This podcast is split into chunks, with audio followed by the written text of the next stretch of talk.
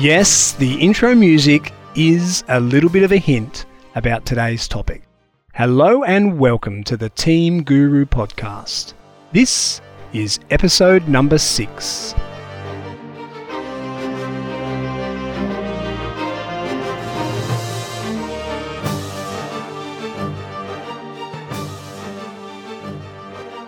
In this show, I take you along on my quest to discover the real life practical truths about team and leadership performance. I want to bring to life our understanding of the principles and theory of this great discipline. In the world of team and leadership development, symphony orchestras are often held aloft as the quintessential example of unity, a place where collective effort bears a most beautiful fruit. And it makes sense a large number of people applying their enormously varied talents and skills in order to produce one remarkable outcome. In an effort to discover exactly how it all comes together, I thought I'd head straight to the top and ask one of the world's premier conductors about the inner workings of a symphony orchestra. Johannes Fritzsch is a rock star of the classical world. Last year, he finished his tenure as the chief conductor of the Queensland Symphony Orchestra where he oversaw the most challenging time in their long history, a merger with the Queensland Philharmonic Orchestra. In his role as chief conductor, he very much sees himself as a leader of people. Johannes was born in Meissen, East Germany. He grew up, was educated, and began his professional career under communist rule. This and his 35 years' experience performing with orchestras and opera companies all over the world has shaped his approach to leadership. I spoke to Johannes a few weeks ago while he was visiting Brisbane as a guest conductor with the Queensland Symphony Orchestra. We began our conversation in a coffee shop, so the first 11 or 12 minutes has a little bit of background noise, but it's really not too bad. After that, we moved into the soundproof environment of a conservatorium practice room where the acoustics are wonderful. In this interview, Johannes gives us amazing insight into the way a professional orchestra puts together their performances and recruits their members. But most of all, he takes us deep within his own personal philosophies on leading people and producing beautiful music. I hope you enjoy my conversation with Johannes Fritzsch.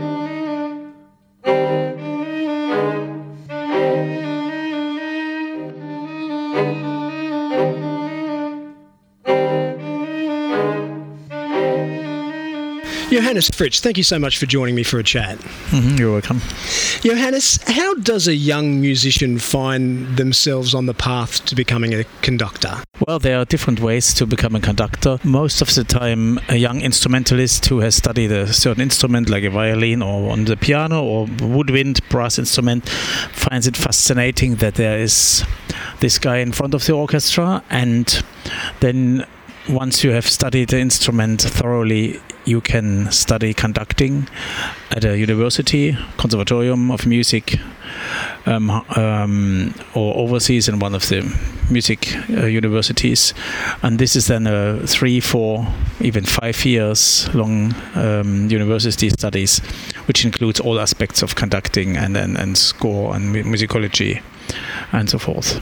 So I know that when you first went to university to study music, it was the trumpet and the piano. Yeah. And you had ideas that you might one day become a conductor. Yeah. But very early, one of your teachers suggested that you think about doing it uh, right then, yeah, yeah. straight I, away. I, I started right away at the university uh, in my second year, so I, I changed from from piano and trumpet to conducting, whilst continuing the piano and trumpet studies. So, what was different about your talent or your skill set that made you think that conducting was a path for you and made your teacher suggest that you, you get into it straight away? Well, um, I, I, I don't know about my talents back then. Um, I grew up in a in a family where music was apparent everyday life. My father was an organist in a, in a Lutheran church, and we did lots of music at home, and all my siblings played an instrument. And I guess I was interested in the whole picture more than just in one instrument. And back in my home, I had conducted as a sort of 15, 14, 15, 16 year old uh, small ensembles or a choir or so. So it was not not totally new to me the idea to to conduct a larger ensemble. How did you get that opportunity at such a young age?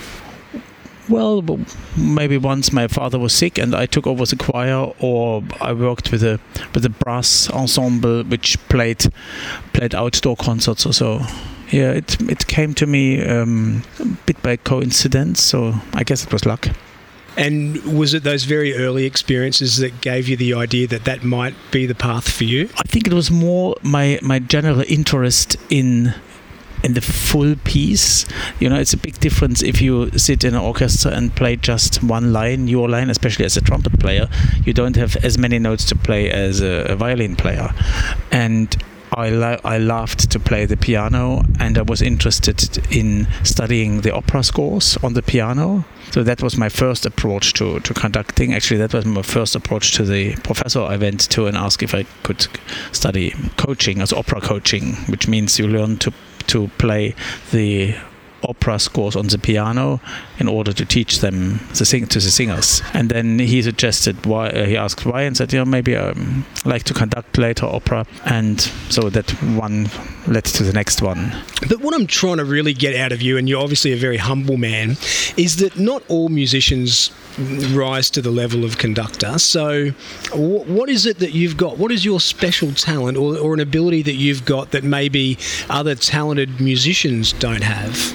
I think. Um, since conducting is such a complex matter, um, many aspects are foreign to you when you started at the university. And there's a lot to learn after you leave university. So, what I learned at university was more or less the technical so it's the technical skills the real uh, the, the simply the physical skills to conduct with all all uh, detail work the skills to read and to learn scores the skills which come along with that to listen to an orchestra to rehearse with an orchestra but this is already a part which I learned more after I left university and actually practiced. Because the the weird thing with conducting is you seldom have the instrument there to practice you know? Uh, an instrument uh, an, violin student he has or she has the instrument at home and practice eight hours a day. Um, as a conductor you need an orchestra to learn and the opportunities to conduct a real orchestra whilst being at university are not that that great. We worked with a student orchestra. We had uh, opportunities to work with a professional orchestra, but that wasn't a day-to-day training. So um, what I was confronted with when I left university and got my first job, which I was 22 back then. That was quite young. So I, I started a full time contract with a professional opera house and, and orchestra. At 22? At 22, yeah. Is that quite rare in the conducting world? Well, it, it, it's nowadays, yeah. It was not so rare back um, 35 years ago when I started, and in East Germany, there was not much space for you to to hang around after school. You know, after finishing school, it was either doing apprenticeship or work or go to university, and then after university, you had to go to work and not not doing nothing. Um, having said that, I was lucky to get a good job. That was not not to everybody of my my uh, fellow students. Um, uh, they had they have been that lucky lucky so, uh, but uh, suddenly I, I was in the position to stand in front of 60, 70, 80 professional musicians who were all older than me and all more experienced. Do you remember that moment? Oh, yeah, yeah, it was scary. Scary for 10 years. The first five years in Rostock, and then the next five years were in Dresden, which is an excellent, one of the leading orchestras in the world. So um, then the part of leadership started uh, where I had to learn these skills. And um, that is a long and quite exhausting path. Tell us about the awakening to the fact that you're the leader of the orchestra. You would have always known that in essence because you'd seen yeah, yeah. music uh, happen in front of yeah. you all your life. But when were you able to see that there was something even greater than the musical skill and knowledge and talent that you had? There was mm. that human connection and the, the, the ability to lead the people who were relying on you. I mean, especially with, with conducting compared to other leadership positions, it is clearly the fact that you have 80 highly trained, excellent trained musicians who individually know more about their skills than you will ever know. That's number one. Number two is you have to be aware of that fact. And number three is they all need the conductor in order to be able to play together as an ensemble. To meet their professionalism and their quality, you have to be extremely good in your technical skills as a conductor and in all aspects of preparation for the piece you you you would you will conduct because you have to convince those 80 people to do that they do what you want does that very feature present one of your most common challenges as a conductor. The fact that a, a, a, violinist in the first violin section knows far more about playing the violin than you do, but you've got to lead him. Does that is that the point at which you have some of your leadership challenges with individuals within the orchestra? This is this is some. Um, I think the bigger one is that each one in the orchestra has an opinion how a particular piece should be played or should sound and it will only work if one gives a direction that is the conductor in that case. And it is my responsibility and my duty and challenge for me to convince the orchestra that the way I like to do it is good. I, I don't need to convince them that's the only way how it can be done, but I have to convince them that the way I want it to be played works in simple terms of ensemble and technique uh, challenges, and secondly, and even more important, in the way of of the musical language. How much latitude is there in a musical score for you to interpret it and have it performed the way that you imagine it, as opposed to just reading it and playing it the way it was meant to be played? Oh, there, there's um, lots of space in, in terms of interpretation because these black dots on the on the paper, which we call crotchets or quavers or semiquavers, give only a very vague indication how to play it. I mean, they indicate very clearly the pitch. And nowadays we are absolutely clear about the pitch. We the orchestra tunes in on the same pitch, and then um, but even the pitch is not hundred percent. How to how to say it's still negotiable within within the harmonic world, and and how to tune an orchestra or how to balance chords in terms of of intonation is quite quite a difficult thing and it's not nothing you can answer with a science answer. So that is that is one thing. Everything has to what has to do with dynamic and speed is to a certain extent uh, flexible. Yeah, the speed, the tempo is given by a composer, but not always absolutely clear. And there are many, many ways to read those instructions. So you have quite a number of, of variables. So the way that you choose to perform within an orchestra is always up the con- up to the conductor to decide. Yes. And how is your decision making process on that very important question developed over your 32 years as a conductor? Well, it, it first it starts with with an absolute thorough reading and studying of a score and knowing as much as possible about the composer, about the style, about the time, about the background.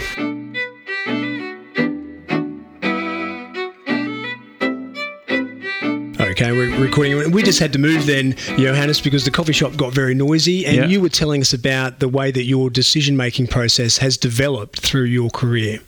Yeah, uh, as, I, as I mentioned before, it's, it's, a combination of studying the actually piece, the, score, and knowing as much as possible about it, and the background, and the composer, and the time, and the style, and of course, with years of of experience in this profession, I made my own personal experiences with certain pieces when I conducted them uh, before. So it's now quite a nice feeling to come back to operas or symphonies or other pieces I've done before and it feels much easier than 20 or 30 years ago. And do you play around with pieces and play them in a different way than you did last time you came across that piece? Well, I don't think it's ever the same because um, every orchestra is different, and even if you perform the same piece with the same orchestra, music is is alive. You can't replicate what what you have done before. It will always be different and this is quite exciting.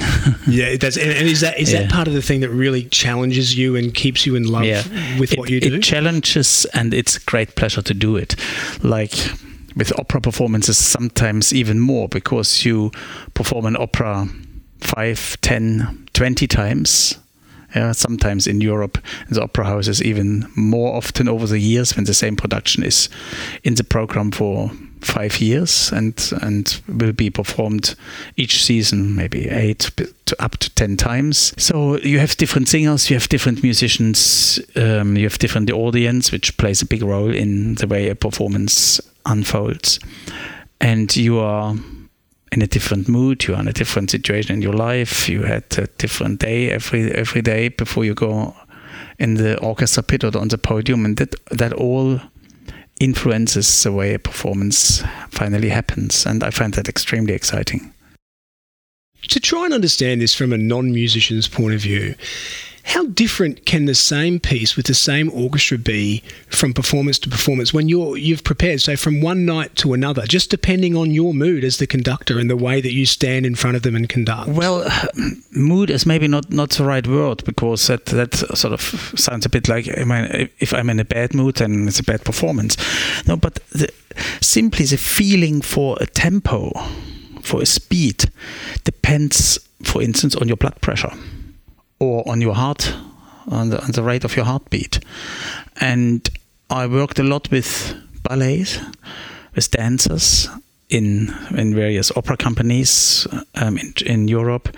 Um, we always have the dance company in the, in the opera house, so I conducted lots of of uh, ballet performances, Swan Lake and Nutcracker and all this stuff. And it was very interesting. Dancers who so depend on their body function yeah, because that's their instrument. They have a different tempo experience every day as well.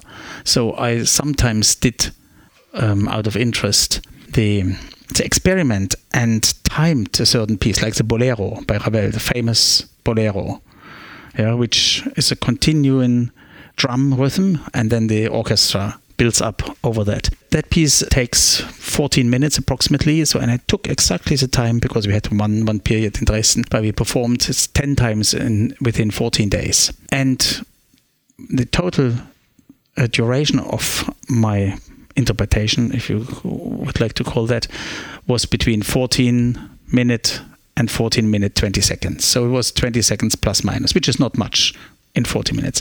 But it never coincided with the feeling the dancers had. If I was a bit faster, they said, "Oh, it was so slow today," or vice versa. So that that tells us that how we experience and feel tempo depends a lot on our feeling how our, how our body is in that moment. So and that is not only for me, but for the, all of the orchestra. So orchestra can come with me or can be a bit dragging or can be a bit pushy. So these are all very small variables to, to actual performance. So the music and the performance of music is very much a living organism, isn't it? It happens on the spot. You prepare it, but then it happens on stage in the moment, in the second. And I will react to what comes back from the orchestra if I feel that they are in a very good form and I can take a bit more time or can stretch it a bit more or speed it up a bit more when necessary, then of course I will do that. And that is that is a fascinating and quite exciting and undescribable situation in a way a performance works. It is a constant give and take, give and take. And I believe that's an ideal way a leadership works to come back to the leadership aspect.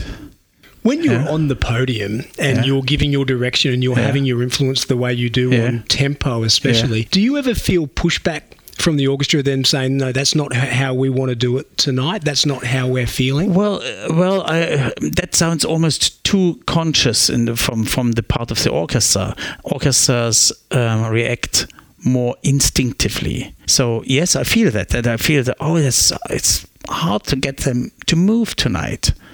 Yeah, but that might have very different reasons. Yeah, not that they don't want. Maybe they're a bit tired and they try hard, but it's a bit harder to to get it going. Yeah, that's I I, I uh, know that feeling. So for you, the differences in performance and mood can be so significant with the same orchestra from one night to another. Yeah. But you know it so well. Do you think for the from the audience's point of view, it sounds pretty much the same? Yeah, maybe not the same, but the experience in the audience might not be the same as my feeling on stage. It can be quite contrary. Yeah, and even from from um, experience I know uh, had with professionals sitzen, uh, sitting in, in the audience, or my wife. Um, and I thought, ah, oh, that was a bit a dull show. And she said, oh, no, it was fantastic. I was yeah? going to ask. Or the other way around. They said, it was pretty good today. I thought, hmm, nah, well, we heard it better already. Yeah. So it's it's very subjective. So the audience's opinion doesn't always align with how you feel coming no, off stage. No, no, definitely not. And the orchestra's opinion, they are pretty good in judging a performance because they are so used to be on stage as an ensemble. Yeah, I mean, they, they play every day together. I'm not conducting the same orchestra every day during the year. I come for certain projects or concerts or opera performances with my orchestra or the orchestra. I'm, I'm the chief conductor of obviously more often, more frequently than with others. But they have a good, good feeling if a show or concert performance was better than another one. But that is a sum of then the contribution of 80 or 100 people. Tell us about the process that an orchestra goes through preparing. How often do they get together and rehearse? How often are you, as the chief conductor, involved in those rehearsals? What's the commitment? Well, in general, for one concert, uh, the orchestra rehearses five times, five rehearsals. Each rehearsal is two and a half hours. That is a standard concert program. And when we start the rehearsal, it is expected that everyone in the orchestra knows their individual part and can play it. So that's where we start bringing it together. Most of the time, it's repertoire the orchestra has played before, within the last 10 years, or if it's very popular repertoire, they they have performed it numerous times over the last 10 years. So they know it in a way. And then my job is to bring it all together in the way I would like it to sound. And that takes three, four, top five rehearsals of two and a half hours. And then we go on stage. And before they get together as an orchestra for those five rehearsals, yeah. have they gotten together as a string section? No, no, no that's no, that's it. They come as individuals who yes. are prepared yes. individually. Yes. In exceptional cases of exceptional difficult pieces or new pieces or, or rather unknown pieces, I would take uh, uh, sectional rehearsals. Would, would do one rehearsal with all strings and another one with all brass and then percussion and then wind players. But that is that is uh, not the rule. Tell us about the people who were in the orchestra. You were for seven years the chief conductor here at the Queensland Symphony Orchestra, and mm-hmm. I imagine that they're the most talented musicians in in Queensland, or among the most talented talented musicians in the country. What sort of egos come into the music hall with those kind of performers? Well. Um you can call it ego, but you can also call it, and that sounds maybe a bit bit more positive, high individualism. Yeah, imagine a violin player, a rank and file violin player, like the first violins we have on the concert podium, maybe 14 or, or 16 first violins. The one person has has played and practiced the instrument since she or he was five years old and spent most of the childhood and use practicing an instrument and not playing football or, or going swimming for, for four hours every day, but committing his or her time to the instrument before they even start un- university. And when we audition here, position in the Queensland Symphony Orchestra, we have between 20, 30, up to 80, 100 applicants for one job. That shows um, the demand and shows also how many high profile candidates are around. So finally, when a position gets offered to one of the applicants after a long and quite exhausting audition process, which doesn't finish with, on, on the day of the audition, then we offer it to one person and then she or he has a trial over one year or sometimes two years. So once you get the job after two years or one year, that's a high achievement. That's an amazing achievement. So the ego is there, but I would call it individualist on that instrument. And she or he has to be a very strong personality to stand through a process like this yeah, because that is competition on the highest level. And sometimes the audition takes five, four, six, seven hours, and in the last half an hour, the three last standing, they have to play against each other. Same place, and there's a knockout system. Yeah, that's quite tough. But I'm imagining as someone who's prepared their whole life, and as you say, they did nothing else as a child. They didn't play sport. They were practicing the violin. They were doing that so they could be part of the orchestra. Yeah. So they come with that mentality that I'm an individual performer who wants to be part of this this wonderful yeah. group yeah. performance. Is, is is that the common mentality of, of the musicians you work with, or are they? I, th- I think they so. There are there are um, surely here and then uh, musicians who had hoped to to achieve a, a solo career, but in all honesty, you know quite early in in your um, youth if that will happen or not, especially with the, with the string players. Uh, nowadays, the winners of the international competitions they are 17 or 18 years old, even younger. Yeah. So, what's the difference between someone who has a career as a soloist and someone who's in the Queensland Symphony Orchestra? A solo career means a fiddle player or a trumpet player, but there's more more often the string players and the pianists. They travel around the country, around the world, and play solo concertos with orchestras. And is there a vast difference in the, the talent or the quality of those musicians? Well, they are the best of the best.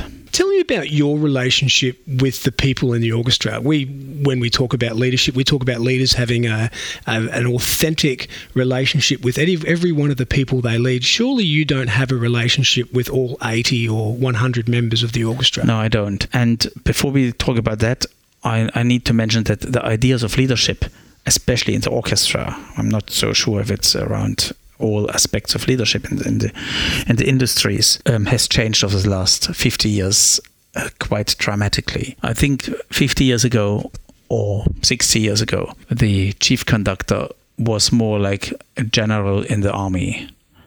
There was no discussion. There were, were was no no um, um, com- communication in both ways as much as we have it today. This is a this is a de- development which comes with the developing community in, general. I think we are, hopefully, we are more democratic in in our societies, yeah, here in Australia and in Europe and in Germany um, than it was 50 years ago. So, and for me especially, I, I grew up in the East German Republic with a clear dictatorship government. I hate that. So I'm I'm not a dictatorship leader. I never wanted to be that, and I refuse to do it. Some orchestras want that more than others, and in certain parts of our relationship of my work, it has to be clearly I'm the boss, and the orchestra has to follow. But I see it more like in the, the old Latin um, word um, primus inter pares, the first amongst equals. Yeah. So, and my relationship with orchestra is based on respect, on on the appreci- appreciation of their um, high professionalism, and vice versa. I was going to ask you about the effect growing up in communist East Germany had yeah. on you and your view of leadership and just simply the way people interact and, and treat each other. But I think you've answered mm-hmm. that question there. And it's very clear from so many people that I've interviewed that that command and control style of leadership that was so common half a century ago mm. is, is almost unacceptable in, in any industry. And mm. it's it's interesting to hear that that's the yeah. same case in, in the musical yeah, industry. Yeah, but you know, it still happens. And the bullying from leaders you find all over the place. You find it in orchestras, and I think you find it amongst the leaders in the industry as well. What sort of an effect does that have on, on an orchestra when there is that command and control or, or bullying type conductor? Well, usually the conductor won't stay very long in his contract. because orchestras don't appreciate that type of leadership anymore. And fair enough, that's not the way music should be executed. Anyway, music is first of all is an unbelievable, wonderful way to communicate, and that sort of communication starts with a communication between the conductor, the orchestra, and the communication between the orchestra itself. And then, of course, that's the whole reason we do it the communication with the orchestra and the audience. So I asked you before about uh, your level of relationship with the individuals through the orchestra, and it's impossible to have a, a deep and meaningful relationship with 80 people. Mm-hmm. How's the orchestra structured so that you have the right type of relationships with the right people in the orchestra, or do you simply not have much of a personal relationship with anyone? Um, that is that is a, a, a very tricky question because there there can be personal relationships with with members of the orchestra and there is a relationship through the structure of the orchestra in order for the orchestra to work perfectly and efficiently there has to be um, or there is a structure of leadership roles within the orchestra yeah? there's a leader the section leader in of each section like the principal oboe is the section leader of the oboe section. The principal flute is the leader of the four flute player section. And the concertmaster is the leader in a way of the of all of the orchestra, but also the leader of the first violin section. And the yeah, principal cello is the leader of the cello section. So if we need to discuss matters concerning the orchestra, I would call those section leaders and then we would talk and discuss it and they represent their section as leaders. And they have accountability for their section, yes. reflecting yes. the things that you've yes. talked to them about. Yes. So it's very much like you can see it on an org chart. You're very much the general manager, and yes. they're senior managers. And, and then exactly that's exactly the way it is. So, not long before you came to the Queensland Symphony Orchestra, I think in 2008, it had undergone a merger with the Queensland yeah. Philharmonic Orchestra. Yeah. And that's very much like any merger that a lot of people listening would have been part of. How did that play out in, in the orchestra? Did it simply mean that half the musicians got the chop, or did the orchestra double in size? What, what did that look like on a practical level?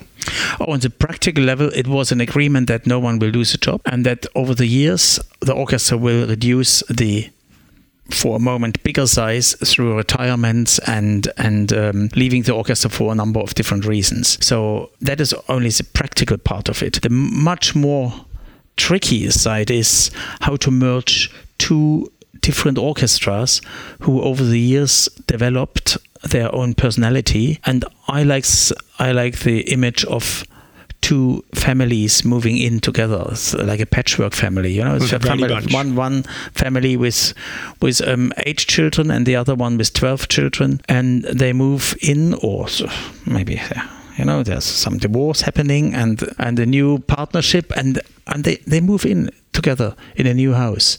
And it takes a while for them to work out who is who and how are how is the the power working within the family? Where are the responsibilities?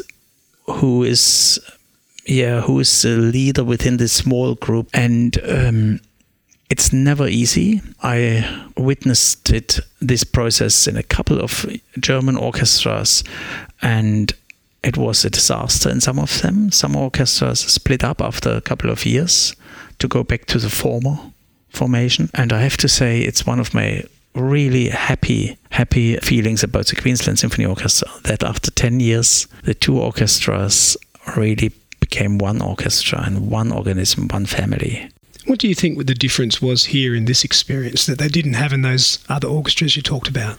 Well, I don't know the other orchestras so well to, to talk about them. I think here in, in Brisbane, the two orchestras merging and the success of the merge after many years. It was not an easy process. Mainly happened because of the actually people in the orchestra who wanted to, it to be successful and who were open for compromises, open to learn new relationships, to work within new structures, and just, yeah, wanted to make it happen.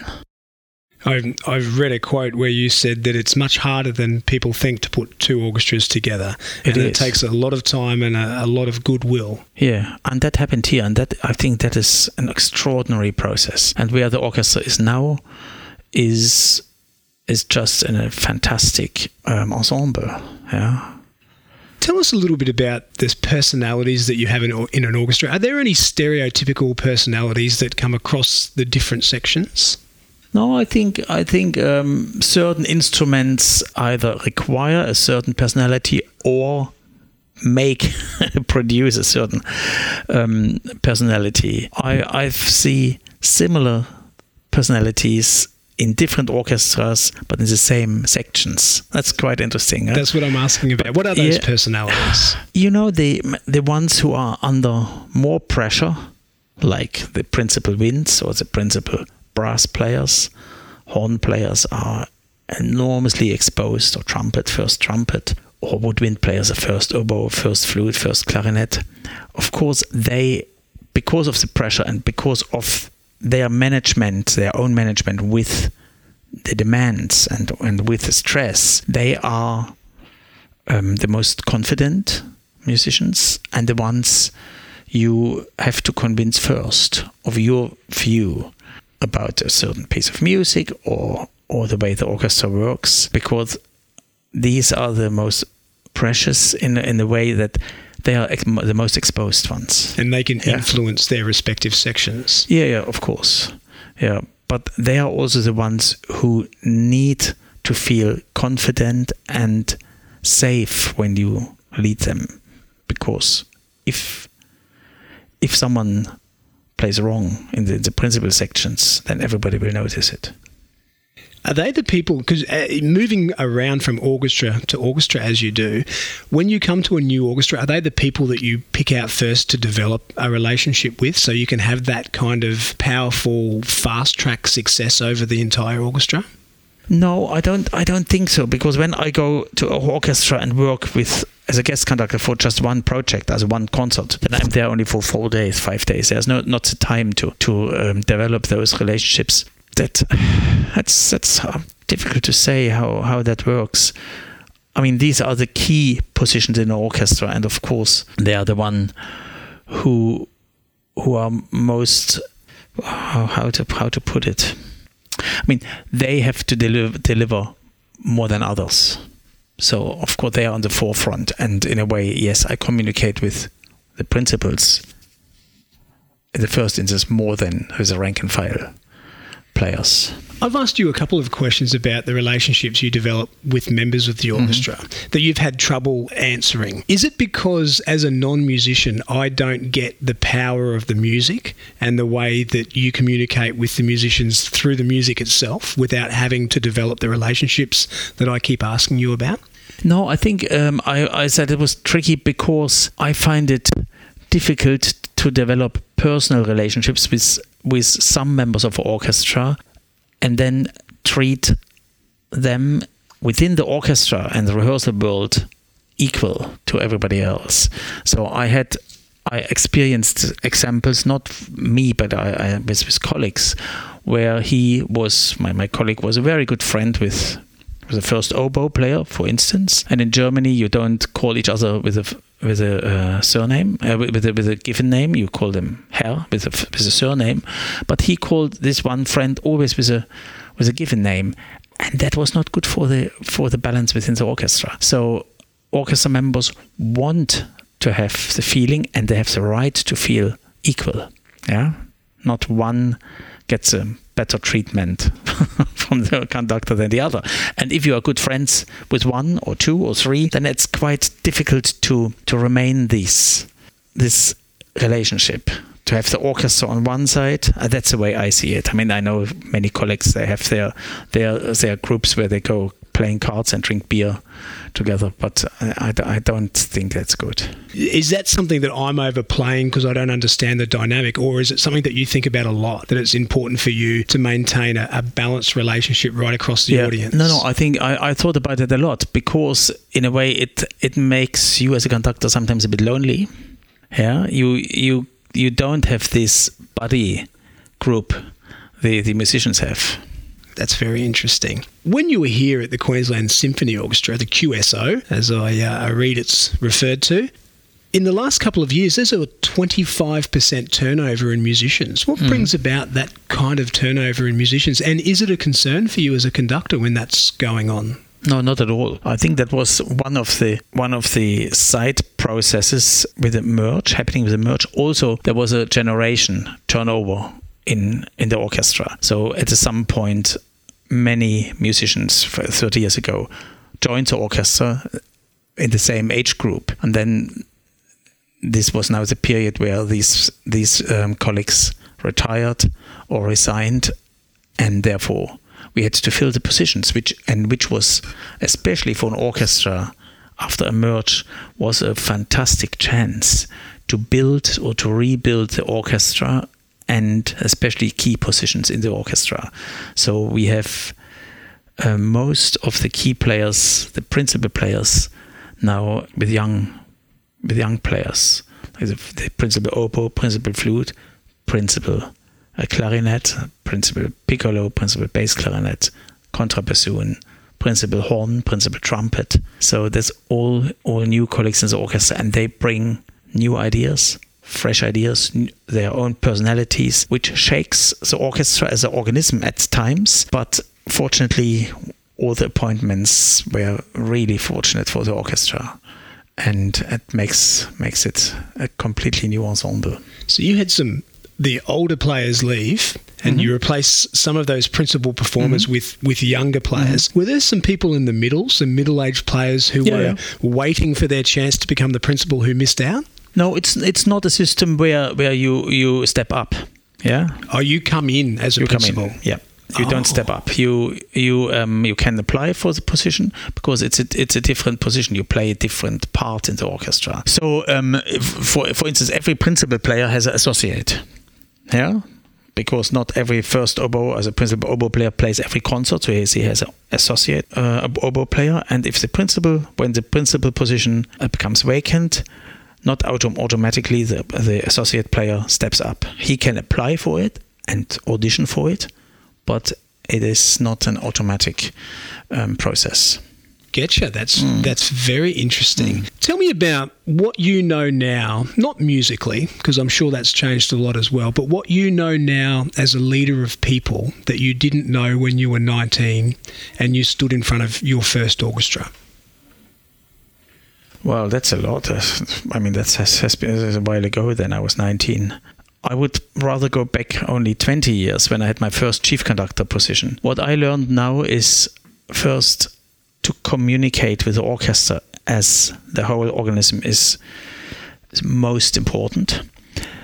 Even talk and communicate about things in process, not just results, but thing in process. I remember that one of the criticism I heard when I left my first chief conductor job was uh, I never promised anything which didn't happen then, but sometimes it took a while until they got information what will happen because I was so afraid to tell things which were not finalized you know in, in a way sort of plans I had before they were finalized so I think that's something I, I would try to avoid nowadays. To, so you let the to, orchestra to, in on your thought process yeah, in a way that's I think evolving. that's that is very important and and ask for the input from the orchestra because finally no one is more interested, deeply interested in the future and in the development of the orchestra than the members themselves. Yeah.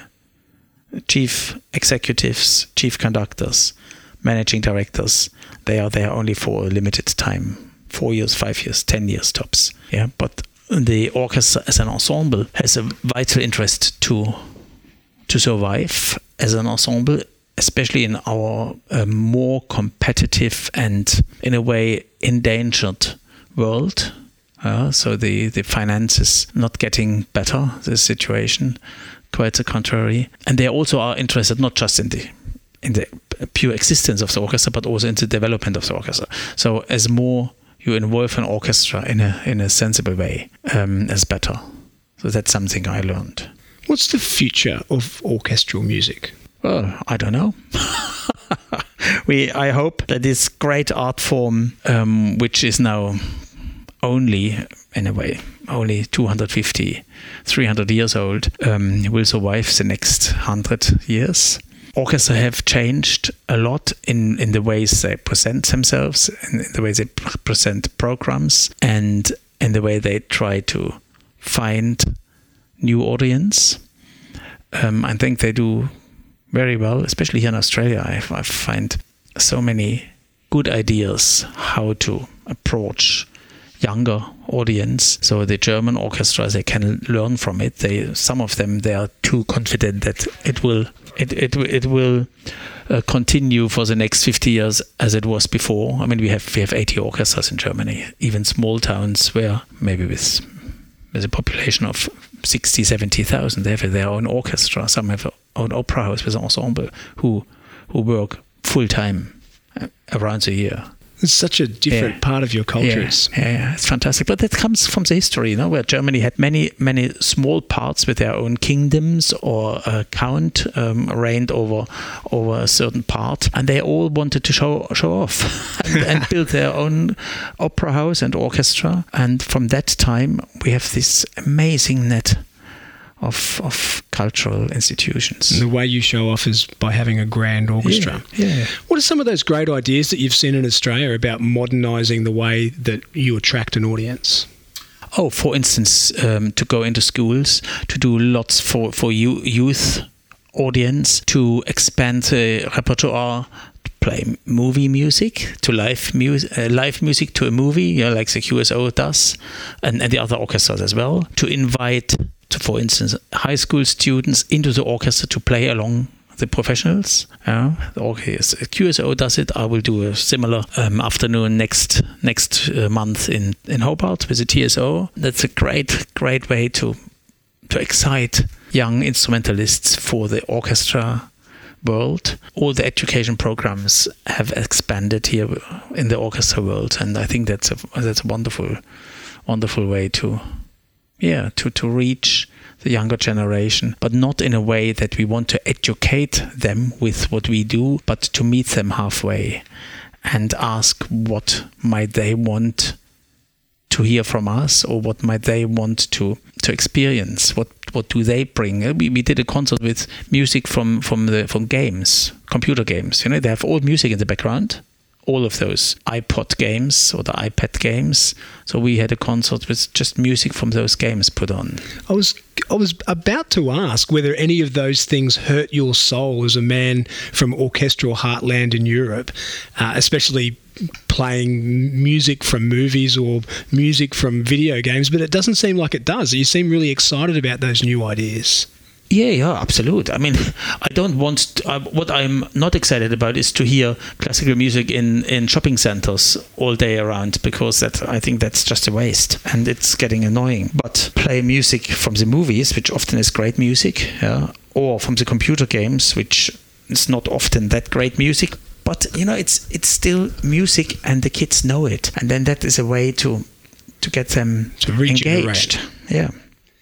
Tell us about the things that you know about leadership that are the same for every discipline, not just for an orchestra. As a, as a leader, a very senior leader and well known leader in your field, what have you learned about leadership that transcends orchestral music? well I'm, i haven't been a leadership in, different uh, in, in a different industry i guess leaders often want to be loved by their by their company or or ensemble or group i think that's wrong. That doesn't work. The best thing we can achieve is to be respected for what we can do and respected as a person. And if we transport that into into our ensemble, orchestra, group, industry, whatever, that we respect every individual for what their specific knowledge and, and talent is and include them as much as it's possible within what we do, then that's the best we can do. Good answer.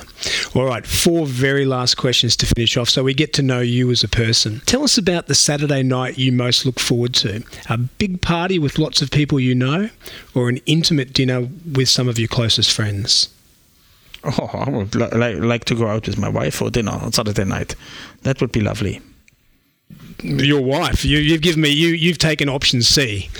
Mm-hmm. okay, I like that. Are you more likely to get bogged down in detail or caught daydreaming? More detail. Detailed man. How do you make your decisions? Are you a slave to rational thought process, or do you make decisions based on emotion? I think I think uh, rational. And last question You're going on a road trip. Do you like to plan the route, book the hotels, and know exactly where you're going? Or do you just get in the car and drive? Okay, if I'm on my own, I get in the car and drive. If I'm with my, with my family, I plan. Very good. Johannes Fritzsch, thank you so much for your time. You've been very generous. You're welcome.